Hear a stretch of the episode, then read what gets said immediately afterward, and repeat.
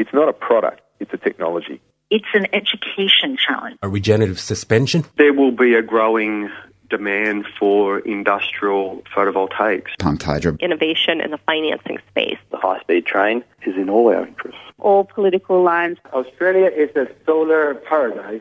The market is moving much faster than that. You've got something that's transformational. Solar window in a can. Beyond Zero Global Warming Science, Solutions and Action. Taking it to a do it yourself level. Hello, and welcome to another edition of the Beyond Zero Tech Show. We're coming to you from the studios of 3CR Melbourne, syndicated around Australia on the Community Radio Network, and podcast at bze.org.au and 3cr.org.au. Sorry about that.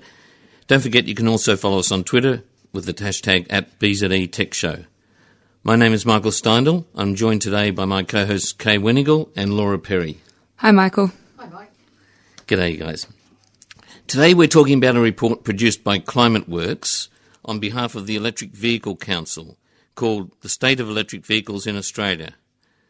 Electric vehicles are constantly in the news these days, and of course, BZE has produced its own report at the start of 2016. Also, if you're interested in particularly in EVs, we'll cover uh, a bit more detail at the end, but there's an EV expo coming up at Fisherman's Bend next February on the racetrack where you can test drive or ride an electric car, bike, or skateboard. So, joining us today to discuss this report is Claire Painter, who is project manager at Climate Works. Welcome, Claire, and thanks for joining us. Thank you for having me. So, firstly, Claire, can you tell us a bit about Climate Works and the type of work you do? Sure. So, uh, Climate Works Australia, we're a not for profit. Um, and we were set up in 2009 as a partnership between Monash University and the Myer Foundation. Um, and our role really is to help uh, help Australia transition to a, a net zero emissions future. So, this report, um, The State of Electric Vehicles in Australia, is the most up to date assessment of Australia's electric vehicle industry. Who's, who was involved in preparing the report and, um, sorry, the report and mm. um, providing the data? Um, yeah, so ClimateWorks has been working in the, the transport field for a number of years. In particular, um, we recognise that transport is one of the lowest cost opportunities for Australia to transition to, to net zero emissions or to reduce emissions. Um, and this report was done, uh, ClimateWorks received some funding through ARENA, the Australian Renewable Energy mm-hmm. Agency, uh, to support the uptake of electric vehicles in Australia. And we decided to do this report in particular because there was a, a gap in data collection in Australia when it came to electric vehicles. Um, so we wanted to fill that gap and and have a source of information that people could turn to for. Um, correct information on vehicle uptake and what was happening with consumer sentiment and at policy level and that kind of stuff. So uh, the aim will be that we'll we'll do this report annually and mm. update it, um, and we coordinate with the members of the Electric Vehicle Council to pull this information together. Um, but then also uh, all the usual sources of data in Australia, so VFACTS for sales data, and um, we coordinated with the RACV as well on on consumer awareness stuff. So, as you said, the report covers four sections mm. electric vehicle uptake, firstly, then charging infrastructure, consumer attitudes, and finally, electric vehicle policy. Mm-hmm. Can you firstly tell us how many electric vehicles there currently are in Australia and what sort of vehicles that includes? Yeah. So when we talk about electric vehicles, we talk about anything with a plug. Um, so that includes both um, pure electric vehicles, but also um, hybrid electric vehicles. So plug-in hybrids. Yeah, plug-in hybrids. So, um, so, as long as it's got a plug, we've counted it as a part of this report. Um, things like the hybrid Camry, for example, doesn't have a plug, and although it's a hybrid, um, we've left that in a separate category. Mm. so, in terms of looking at uptake of electric vehicles in Australia for 2016, there were around 1,300 vehicles purchased um, which is is a relatively low figure when you look at the whole Australian market. So in That's Australia, tiny. yeah, so 1.1 million new vehicles sold a year in Australia um, generally, and in 2016, um, so it was 0.1 uh, percent of of the market. Um, so we recognise we're at the lower end of the scale in terms of um, uptake globally but there's some some shifts starting to happen and some really nice stuff happening, which I think will have an impact. I think one of the graphs that was in that report showed that the uptake in the earlier years, so 2010, 11, mm. 12, really low. In the last couple of years, has sped up to over a thousand a year. Yeah, yeah. So Well, it has 2016 dropped back, didn't it? A little Which bit. was Yeah. 23%. So 2016 did drop back, and we looked at the reasons why that might have been. Um, and one of those reasons uh, we speculated was a lack of model availability, um, particularly in the lower end of the market of price ranges. Um, So so I understand, you know, companies like Nissan said, well, we're Mm. not going to bring our new Leaf into Australia because no one wants to buy it. Yeah, There's no it's, there's there's a couple of models slated to be brought into Australia in the next probably 12 to 18 months, um, and of those, there are a handful that will be in that below 60,000 um, range. Um, so I think that will have an impact. Whether or not Nissan brings the Leaf back in, I think they're still deciding. Um, so if if something like that could come in, and there's a couple of other models that could have a really nice change on the market if they they're bought in, but at the moment it's most of them are above the sixty thousand mark, which prices them out of the, the market for a lot of people. Just a quick aside, one Mm. theory I heard about the, the lack of the Leaf 2 Yep. was that um, it's very popular with government fleets and so on, but there is so little incentive in Australia that Nissan were actually holding out trying to get a bit of incentive. You have any Mm. inside knowledge on that? Um, I, I, I don't know specifically for Nissan, but I know that a lot of manufacturers, um, they will bring models to market when there's demand and when there's a supportive policy environment. So at the moment, there is a, a lack of policy um, at a federal and a state level. So until that shifts, I don't think ma- I think manufacturers are hesitant to bring bring new models to market. Um, but that being said, um, the Leaf would be a great fleet vehicle, like you said, for government, and, and that's why you know we're we're pushing that these types of models come to Australia. You table a number of projected EV uptake rates in the report. What is the predicted uptake? Uh, predictions on uptake rate is always a, a very difficult thing. I- Um, I, I noticed it was quite a range. yeah, and you know where the market goes is really anyone's guess. Um, you know, there's some predictions of you know 100% electric vehicles by 2030, and they scale and range between that and 10%. Um, so, however it moves. Um, it's it's then a it, it just depends on what happens with the policy market and what models come to market as well. I think that that will be the determining factor into how quickly people purchase them. But I suppose the linking factor is is our report shows that consumers are interested in buying these types of vehicles. So it's just addressing some of those barriers, and then I think you'll see a, a quicker uptake. And I think the BZE report said there'd be a 100% uptake by 2025, wasn't Yeah, it? yeah, I think so, and that would or we could reach it if we wanted to. I think they were saying it was it was feasible. Um, and, And desirable. yeah, and desirable, and something like that would, I think it was something like six percent of Australia's emissions would be um, a very Mitigated. significant mitigated amount. with that. So yeah, there's some. It's it's a big impact, I think. Mm, absolutely. So um, the predictions, uh, you said it's difficult predicting the future. Mm. um, what are they based on? Uh, Uh, so the predictions, it's based on any number of models and any number of assumptions that are put into that model. Um, I think, yeah, we we stay a little bit out of the the prediction game. I think, and there are a lot of other people that are doing that stuff, and so we've included some figures in our report about. Okay, so you've just uh, Yeah. accumulated them in, in the report. Yeah, and it's more of a guiding principle just to show that it could be any number of scenarios. Um, and it's more looking at how to address the barriers to uptake, and then that will shift how how um, how electric vehicle uptake rolls out. Okay, we, we did sort of um, touch on the purchases, but if we could fill out a little bit more who the purchasers are, the, are they business or private, and do you see that changing? So yeah, um, our report showed, and this was data we got from um, the National Transport Commission. So it actually showed for 2016, um, the majority of electric vehicles purchased were from um, business. And I suppose the the important thing to note in that category, so I think it was uh, where were we, 64%. So that business category that actually includes manufacturer fleets and dealer demonstrators. So while the market's quite small at the moment, we're seeing a larger uptake of, of those types of vehicles so people can get in them and try them. Then following on from that business segment is private buyers, so that was 34%, and then government was the smallest proportion at 2%.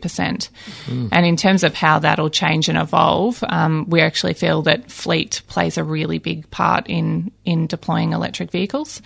And government has a significant purchasing power that they can leverage and, and mm. get they can bring in a whole heap of electric vehicles, and fleets often only keep their vehicles for three to five years. So there'll be a nice With turnover into the second-hand market. Mm, yeah. That's right. Okay, let's um, get on to the in- charging infrastructure. Can you tell us the number of them around and where they're distributed? Yeah, so there's a range of charging um, points around Australia, and I think it's a bit of a perception that there isn't charging infrastructure in Australia. But this is actually changing. So, what we found was there's 476 dedicated electric vehicle public um, charging stations in Australia. And these are mostly. Um, so, just under 500? Yeah. So, these are mostly urban based, so mm-hmm. around cities. Of course. And then more and more, we're seeing a rollout of destination charging. So, um, so as you travel, having DC charging or fast charging as you travel, so that you're able to top up your car quickly as you go. But that's that's not explain the term destination mm, charging. Yeah. So I suppose uh, when you look at charging infrastructure, there's two categories. So you've got your slower AC charging, mm-hmm. and that's the type of charging you might do at home, or if you go and do your shopping, it'll be something you can plug your car into, and you just top your battery up with that. Shopping centres, hotels, yeah, things like that. Mm-hmm. DC charging or fast charging is far, uh, charging that you'll have um, if you're doing like a longer journey and you're depleting the battery as you drive and you want to top it back up to full before you keep going on your journey. So, for example, um, uh, WA has their their charging highway that runs down the south coast uh, down to the south, and um, uh, Queensland's just announced their charging um, superhighway that will run um, up the coast of Queensland up to Cairns. So this is the type of stuff that you know it's more linked into tourism and that kind of thing, and it's when you're needing to charge your car up quickly and um, charge it up to a fuller capacity. Does this include the Tesla charger? Yeah, so Tesla numbers were included in, in our count. Um, we use data from PlugShare for this noting that not all charges are listed on PlugShare, so the, the number's actually probably higher. And when we look at redoing this State of Electric Vehicles report next year, we'll look at the data sources we use this time and how we can um, improve on it. So we've been working a little bit with ChargePoint, and I think they have some charging stations which aren't included on PlugShare. So I think that number that we've got in the report is actually going to be a lot higher. Hmm. And do any of these chargers include adapters, or are they interchangeable? I think it'll, in terms of what plug they, the um, charging station has, there's a range in Australia, and this is a tricky thing we have here. Is there's multiple um, options when it comes to what plug you use for your vehicle. But the Federal Chamber of Automotive Industries, the FCAI, they released a, a paper, I think it was yesterday, saying that they're moving to a standardised plug um, option for Australia. So I think it was for the slower charging having um, type 2, and then for the faster charging, I think it was a different type, so CHAdeMO and um, type 2 also. But they've released, released guidance for that for the manufacturers in Australia. So I think there is a bit of change happening when it comes to plug standards, and that's being driven by industry. And like you said, adapters are an option also for people, and I think you can purchase those through your through your car dealership and through your manufacturer. I just had another question about mm. WA. Um, which cities do the chargers connect these 40 chargers up the coast? Do you know how far along they I don't know how far it goes. I, I know there's a lot of information on the. Um, so it was set up by RACWA, so mm. the automobile club out there, and it had funding through government. I think it runs down through to Margaret River, but I'm not sure. But they'd have details on their website about where the locations were. Sure. If you've just tuned in, we're talking to Claire Painter from ClimateWorks about the recent report that they've done on the state of electric vehicles in Australia. Claire, um, just wanted to clarify um, Tesla charging stations, the DC mm. charging stations, can't be used by any other electric vehicle, can they?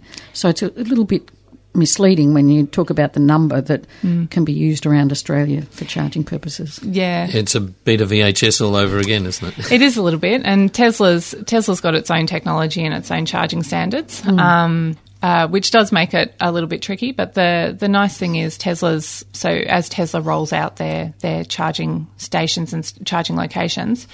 I know that they have talked about co-locating with other sites, so they're putting this infrastructure in, and then it means someone else can come along. It's already ready to go, and you can put another charging s- uh, charging station on that same site with a different plug option. Which is um, more significant than it might sound at first because a, a lot of the cost is actually getting that hefty power supply there, isn't it? Yeah, so often it's that, that infrastructure cost of getting the power connected and making sure it's the right voltage. That can be the biggest cost in terms of actually installing the, the infrastructure. We probably should also clarify. You, you just mentioned in passing ChargePoint and um, what's the other one that PlugShare. PlugShare, sorry. Um, so these are apps uh, for your phones that will actually tell you where the charging stations are all around the country. Yeah, And- so so PlugShare is a, a, a site where you can list a charging station. So it's basically just a site where you can Mhm. add your site to it and everyone can track it, and it's a free site to, to access. ChargePoint is a charging company, and I believe they have their own map on their own website where Mm. they list their do, locations. But I think they do list some of them on PlugShare. So PlugShare is kind Mm, of like right. the. Mm. The, the source to go to for a whole range of different um, And, and in, in uh, the PlugShare case, it's sort of crowdsourced in that you get feedback from users about um, how accessible it is, um, what sort of uh, plug station it is, and so on. exactly. So you referred to a report that the RACV did about consumer awareness. Mm-hmm. Can you tell us a little bit more about that? Yeah, so um, we worked with RACV directly on this for the report, and they surveyed 500 of their members. So we put together a range of questions to be sent out to RACV members around what their attitudes were towards electric vehicles and um, whether or not they'd consider buying one. So this was sent out, and it was a nice response. And it was, in terms of respondees, we had a nice split between genders and between age groups. And what it revealed was about 50% of respondents would consider buying an electric vehicle. Wow, that's a lot. Yeah, so it was it was a significant number, but this number also um, is in line with other reports or other consumer awareness surveys that have been done recently. So um, Queensland had run something similar, and they had similar results. And similarly, in um, the UK, they ran another survey, and the results were were quite the same as there. So there is a growing consumer demand for these types of vehicles. And is there an indication of why they're interested? Um, I don't know. We didn't survey that specifically, but I know. I mean, electric vehicles are the new cool technology, and you Well, know, fuel costs apart from anything else. well, fuel Service costs costs. also. Yeah. Uh, service costs, fuel costs. They're nice to drive. You know, and I think people are starting to realise that there is a shift happening away from internal combustion engine vehicles. So they're starting to consider what are what are the other options. So conversely, what were their main concerns? Is it the predictable Mm. range anxiety? Um, Yeah, what we found was the, the key barriers to uptake really still were uh, access to charging infrastructure or the perceptions around that, which is an interesting one because international studies show that about 90% of all charging um, will happen at the home or the workplace. Ninety percent. Yeah. So, in terms of public charging, this is more of a visible signal that th- people, if they run out of charge on their car, they will be able to charge it somewhere. It's more that comfort factor than anything. But the majority of charging will happen at home or the workplace. And then the other barrier was cost. So, um, at the moment in Australia, there is uh, a real limited um, number of vehicles available at that lower end market. Yep. Yeah. So, Claire, can you tell us about the current EV policy in Australia and, and what the government could do to improve electric vehicle uptake? Yep. So this report we do look at at policy at a, both a state and federal level. We weren't able just due, due to time constraints, we weren't able to get to the local level, but we think we'll try and incorporate that into the, the next one because there is a role for all jurisdictions to play in terms of supporting in EV local uptake. government? Yeah. Yeah. And local governments are doing a lot in this space as well. So um, we want to be able to capture that information too. At a federal level, though, there are a range of policies that could really support electric vehicle uptake, and the key one is um, vehicle emission standards. And the federal government is considering these at the moment, and they could have a, a significant impact on lower emission vehicles coming into the Australian market. So that's probably a key one at the federal level, and that would be the overarching policy that would guide other policies that flow down from that. At a federal level where we also look at things like incentivize or exempting electric vehicles from fringe benefit tax or luxury car tax and getting government to actually set some targets in terms of fleet uptake is a really important tool. And at a state level, looking at things like um, registration costs or exemptions and stamp duty exemptions, and then support for, you know, charging installation and um, parking access, things like that. Well, no, overseas, over in Europe, say, for instance, Norway, they have massive incentives in terms of the money that they've given back to buyers um, on freeways. They Mhm. have lanes that they can use, Mhm. spe- specific lanes, parking incentives, and so Mhm. forth. And so the uptake's incredible. Mm. Do you think the government here would do something like that, or those sort of things? Um, I think I think government's considering a range of options at the moment, particularly bundled in together with this vehicle emission standards work that they're doing at the moment. But you know, international experience has shown that the countries that do have the highest uptake do have vehicle emission standards in place firstly, but then do have a range of supporting complementary measures or incentives. So it's about bundling all those up together.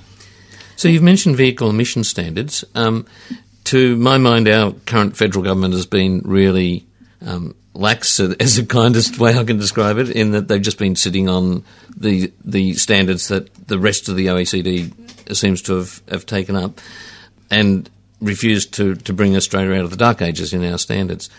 You you said they're considering it seriously now. Where are we at? So uh, the federal government set up a ministerial forum on vehicle emission standards probably about 18 months ago, and they've been doing um, considerable consultation with um, industry on this. Where they've gotten to is they had proposed three models and they've selected a preferred option. So their their proposed model they've they're running out for a bit more consultation with industry, and the aim will be is that they'll make a recommendation to cabinet by the end of this year. And the, the range of those three models? So their prefer or the the proposed model at the moment would be to align ourselves similarly to the US. So it would be 105 grams of CO2 um, per 100 kilometres by 2025. And this is this is a, a nice target and would align us with with um, the US. And how do, does that compare to Europe? Europe's a little bit um, lower than that, um, but I think the important thing is they're they're working off a, a lower base at the moment, so they've already got a lot of electric vehicles into their market over there. So having a lower target makes a bit more sense. So there. Europe's um, 95 grams by 2021 instead of um, our best proposal at the moment is 105 by 2025, Mm. isn't it? Mhm.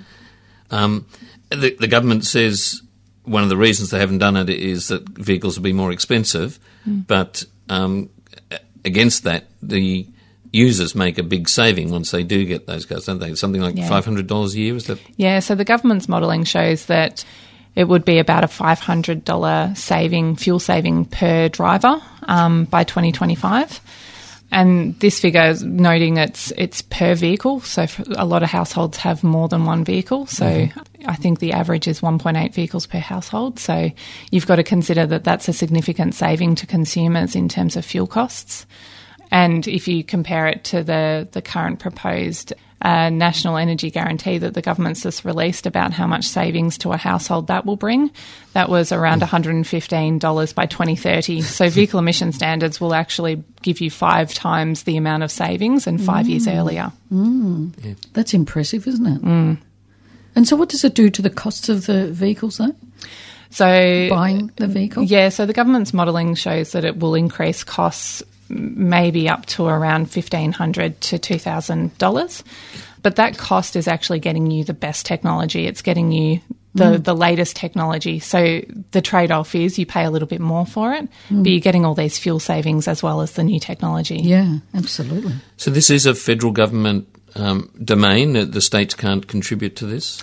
I believe that the states have submitted comments to the proposed model, but it's a it's a federal policy, so that they will have to be imp- implemented at that level. And, and are they, is the Paris Agreement pushing this at all? In part, so um, the transport sector really needs to reduce emissions in Australia and contribute to that um, Paris target. So that's why vehicle emission uh, vehicle emission standards are so important. Thanks, Claire. Where can people find out more? Uh, you can go onto the ClimateWorks website or you can also have a look on the Electric Vehicle Council website. Thank you very much uh, for elucidating that report. We've been speaking to Claire Painter from the Climate Works about the recent report, The State of Electric Vehicles in Australia, about to become an annual event. The Beyond Zero show is brought to you by Climate Change Solutions think tank, Beyond Zero Emissions, and is recorded in the studios of 3CR Melbourne and syndicated around Australia on the Climate Radio Network. As I mentioned before, there's an EV Expo coming up in February. Um, if you want to find out more about that, go to either the evexpo.org.au site or I think it's a, a Facebook group, Melbourne Melb EV Expo. Um, lots of exciting stuff happening there and going to a much bigger venue this year. If you want to listen to this show or any of the others we've done, you can go to bze.org.au and click on podcasts. If you enjoy the program, it does cost, even though we're all volunteers, it does cost to put on, and we'd love if you could donate. There's a button on the website. Thanks for listening. We hope to catch you next week. Goodbye. Beyond Zero Emissions is an internationally recognised climate solutions think tank that is focused on solutions, not problems. Become part of the solution by becoming a monthly base load supporter. Go to www.bze.org.au to find out more. bze.org.au.